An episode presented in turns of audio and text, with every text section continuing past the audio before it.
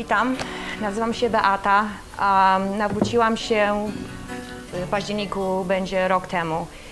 A ten ostatni rok był chyba najbardziej burzliwym, myślę, że nadal jest, um, i najbardziej wspaniałym rokiem mojego życia. Um, oczywiście, tak jak wiele tutaj ludzi uh, mówi, pochodzę z katolickiej rodziny, gorliwej katolickiej rodziny uh, i byłam może gorliwą katoliczką, czy gorliwie do tego zmuszana przez rodziców. Uh, teraz tak jak, jak, patrzę na swoją historię do, do tyłu, do swojego dzieciństwa po nawróceniu, to mam wiele refleksji ze swojej przeszłości, że bardzo wcześnie zaczęłam zauważać różne te takie dogmaty Kościoła i różne sprzeczne rzeczy, które y, zaczęłam podważać autorytet e, Kościoła, no ale oczywiście będąc w Polsce i będąc w takiej rodzinie nie mogłam się z tym podzielić. Pamiętam, że teraz, teraz to wszystko mi przychodzi do głowy, że często czytałam modlitwy pod kołdrem z latarką, żeby nikt nie widział. Um, I wtedy najbliżej czułam się Boga. A jedno chodząc do kościoła, nie, tak jak mówiła Jola, nie odczuwałam tej bliskości, a wprost przeciwnie, denerwowało mnie to, że ludzie byli, nie wiem, zawisni, jak się ubierasz, jak wyglądasz, mama mówi, musisz być ubrana tak, a nie tak. A dla mnie to było takie, takie przeciwieństwem tego wszystkiego, co naprawdę uważam, że Bóg powinien być. A tak pragnęłam tego i modliłam się bardzo. I przez to, że zaczęłam widzieć właśnie tą różnicę pomiędzy to, co ja uważam, że powinnam czuć vis-a-vis tego, co widziałam, zaczęłam powoli odchodzić od kościoła. Przyjechałam tutaj do Stanów mając 18 lat i ta głębia chyba się jeszcze bardziej rozszerzyła pomiędzy mną i kościołem. E, miałam dużo burzliwych a, rozmów z moim, szczególnie z moim tatą, a, ponieważ widziałam jak kazanie, jak, jak mówili kazanie, wracałam do domu, to dla mnie nie miało sensu. Ko, e, kościelne nakazania, spowiedź. No i przez to wszystko chyba tak daleko zaszłam, że w końcu stwierdziłam, że Bóg to jest Kościół. No i jeżeli Bóg to jest Kościół katolicki, no to to nie jest to, co ja chcę. No i poszłam może w, zupełnie w drugą stronę. To multikulti, tak jak pastor Chojecki mówi. Um, byłam lewaczką, um, wierzyłam w aborcję. nie dla siebie, ale prawo dla innych kobiet. Um, uważałam, że no, jest jeden Bóg, ale jak nazwiesz sobie tam, czy to jest Mohamed, czy to jest Buddha, czy coś innego, to, no, to jest to wszystko to samo i to, i to z tym byłam ok. Ale to, że byłam dobrym człowiekiem, że ciężko pracowałam, że nie hulałam, że się uczyłam, no to przez to byłam po prostu dobrym człowiekiem, no i no wierzę w Boga, no wierzę w Boga, no ale jestem dobrym człowiekiem, co mi jeszcze trzeba. No ale jednak zawsze wracałam do modlitwy, czyli sama sobą w domu modliłam się, ale dalej nie czułam tego, co uważałam, że powinnam czuć. Tej wspólnoty, którą na przykład czuję, kiedy weszłam przez te drzwi dzisiaj, wczoraj, wczoraj wieczorem. Kiedy po raz pierwszy porozmawiałam z Anią, kiedy ja może nie jestem, jestem bardzo, jestem otwarta, ale nie jestem otwarta do bólu, a w pierwszych chyba pięciu minutach powiedziałam ani więcej niż a, przez wiele lat komuś mogę powiedzieć. I czułam się z tym ok. No i a, doszło do momentu, kiedy a, zeszli, zaczęliśmy się z Bartkiem. Myślę, że na początku mieliśmy bardzo burzliwy ten związek. Bartek, pamiętam ten moment, kiedy jechałeś z pracy do pracy i powiedziałeś mi, że poprosiłam Boga o to, żeby przyszedł do mojego serca. Oczywiście nie rozumiałam, co to znaczyło. Teraz wracając do, do tego momentu, pamiętam i rozumiem, co to było, ale wtedy nie. Po wielu miesiącach to zrozumiałam. No i zaczęło się między nami chyba jeszcze bardziej burzliwie, dlatego że wtedy Bartek zaczął mnie właściwie Biblią po głowie walić.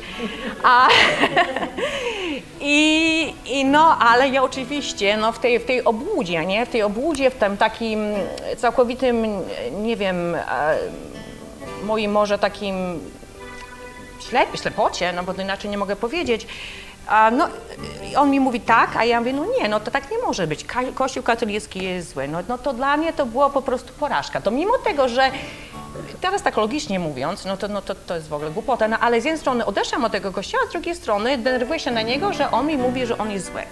No i e, w końcu e, doszło do tego, że myślę sobie tak, on mi jakieś tam farmazony prawi, ale jestem dziewczyną tam przynajmniej troszeczkę inteligentną, wezmę sobie, posłucham tego. Nic mu nie mówię, zaczęłam słuchać pastora Chojeckiego, zaczęłam e, na pogotowie rodzinne i tak latałam wszędzie. Właściwie nie miałam takiego za bardzo żadnego, e, żadnej dyrekcji, ale jakoś to sobie to wszystko to robiłam. No i zaczęłam w to się wgłębiać coraz więcej i więcej, a no i po trzech miesiącach, um, bo to było w lipcu chyba, jak ty się nawróciłeś, ja po trzech miesiącach miałam z Bartkiem rozmowę i się, a, byliśmy w kościele, pamiętam ten moment, kiedy poprosiłam, żeby Jezus przyszedł do mojego serca. I to było naprawdę coś niesamowitego, wspaniałego, bo po, po, po raz pierwszy czułam prawdę, czułam prawdę, że poznałam prawdę. I moje całe życie zmieniło się w każdym względzie, względzie politycznym, pod względem a, zrozumienia roli kobiety i mężczyzny. A, jestem psychologiem ogólnie rzecz biorąc i wpłynęło to i nadal wpływa to na moje życie profesjonalne i coraz więcej używam Biblii i używam prawdy w swojej praktyce. Jest to ciężkie, bo był taki chyba moment y, parę miesięcy temu, kiedy ludzie zaczęli ode mnie odchodzić. Um, ale Bartek mówi do mnie, ty trzymaj się tego, bo musisz się trzymać prawdy. No i tak jest, ale ludzie odeszli i coraz więcej dostaje chrześcijan. Ludzie są chrześcijanami, a nawet z jednym spotkaliśmy się, byliśmy w kościele w tamtym tygodniu, kościele, ponieważ no, długa historia z nim, ale chcieliśmy go wesprzeć po to, żeby wrócił do Boga z powrotem. Ale wracając do tego e, października, e, coś kiedyś nawróciłam, myślę sobie, no ale co dalej? No co, no, co, co ja dalej zrobię? No to tak, no nawróciłam się i co? No czy jestem nawrócona? Jak mam to zrozumieć? No i zaczęłam czytać Biblię. Nieułomnie. Um, myślę, że Bartek ze mną wiele przeżył, a, bo stawałam mu, myślę, okoniem bardzo, nie było mu łatwo. On cierpliwie, czasami niecierpliwie, ale nadal stał przy mnie. I, I było coś takiego, że, że może właściwie zaczęłam to rozumieć, ale znowu poprosiłam Jezusa w styczniu tego roku, żeby jeszcze raz przyszedł do mojego serca, że chciałam się, tak jak ty powiedziałaś, upewnić jeszcze na 100%, że to jest właśnie to.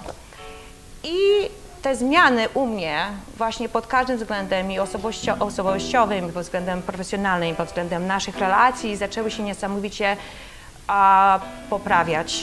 I myślę, że chyba to był, to, te ostatnie 9 miesięcy były najszczęśliwszym czasem mojego życia. I zaczęłam z Anią pracować nad ugruntowaniami a, i ten ostatni miesiąc następny jakiś pułap mi się e, zmienił, że jeszcze więcej to zrozumiałam, że w końcu zrozumiałam, co to jest, że Jezus umarł na krzyżu za mnie. No tak, to rozumiałam logicznie, niby sobie tak to wytłumaczyłam, ale ktoś mi coś dał za darmo. No ktoś mi coś da za darmo. No mi nikt nic nigdy nie dał za darmo. No bo jak ktoś mi coś za darmo da, no to później się muszę odwdzięczyć mu. No i właściwie, no fajnie, że mi dał, ale odwdzięczyłam się, no i tak jest na właściwie na równym. A tutaj ja nic nie muszę mu dać, oprócz tego, że muszę mu ufać i wierzyć i czytać Biblię i iść za jego słowem. A chyba z tego wszystkiego, jeżeli chodzi o nasz związek, naj, największą nauczką, czy największym szczęściem tego, w jaki sposób poznałam Biblię, to jest to, że moje czyny są moimi czynami. Nie ze względu na Niego, czy na syna, czy na kogoś innego, tylko muszę iść za Jego słowem, niezależnie od nikogo innego. Także jestem niesamowicie wdzięczna Bogu, Tobie, Wam tutaj, że przyjęliście nas tak serdecznie mnie do tego grona, dlatego że moje życie zmieniło się tak drastycznie, że nie mogłabym wrócić do tego, co było. Dziękuję.